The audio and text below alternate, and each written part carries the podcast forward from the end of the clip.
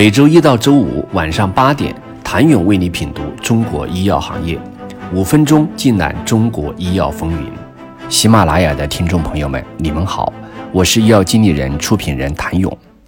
疫情冲击之下，全球经济下行，许多行业陷入周期性迷茫，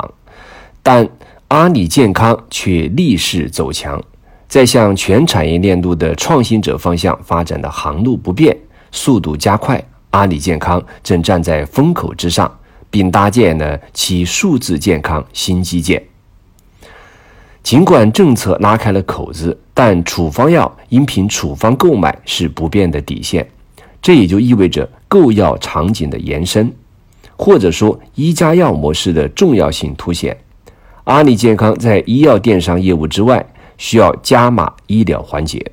在疫情期间，阿里健康顺势推出了多项。互联网加医的服务，包括在在线义诊、慢病复诊等等，并联合上游药企推出了慢病福利计划，打通并加强了其原有的互联网加医加药的模式。在延伸服务场景时，阿里系的优势发挥了巨大价值。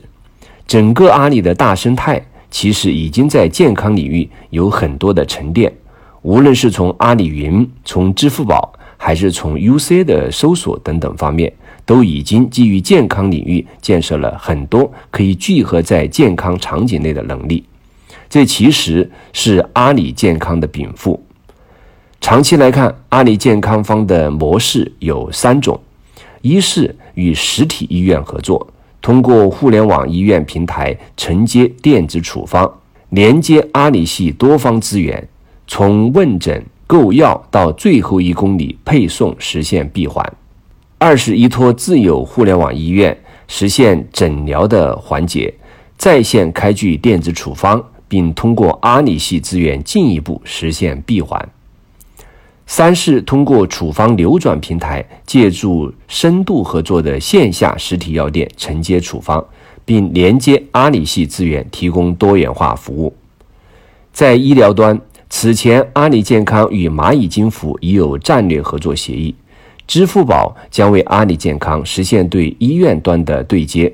作为重要的支付端口，至去年九月底，支付宝签约了超过一万一千家医疗机构，其中二三级医院超过三千六百家，超过三百家三级医院接入了医保支付。阿里健康也独家在支付宝客户端上设立独立的医疗健康频道，并负责全权管理该频道内的医疗健康行业合作伙伴。借助阿里生态的优势，阿里健康在医药两端都获得了丰富的核心资产，为其谋篇布局奠定了基础。据悉，其消费医疗业务将以手机淘宝为运营的主阵地。同时拓展了支付宝、钉钉、口碑等流量入口。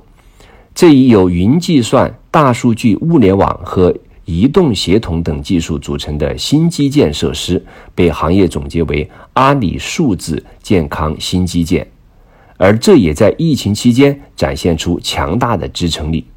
正是在这套新基建的基础之上，得以搭建起支撑数亿人防控疫情、复产复工的数字防疫系统。六年，阿里健康打造了庞大的医药电商和零售业务，亏损额也在不断收窄。未来，借助阿里生态多种技术协同进行的健康新基建，如同阿里健康棋局中布局好了外势，借此势可攻城略地。谢谢您的收听。想了解更多最新鲜的行业资讯、市场动态、政策分析，请扫描二维码或添加医药经理人微信公众号“医药经理人”——医药行业的新闻与资源中心。我是谭勇，明天见。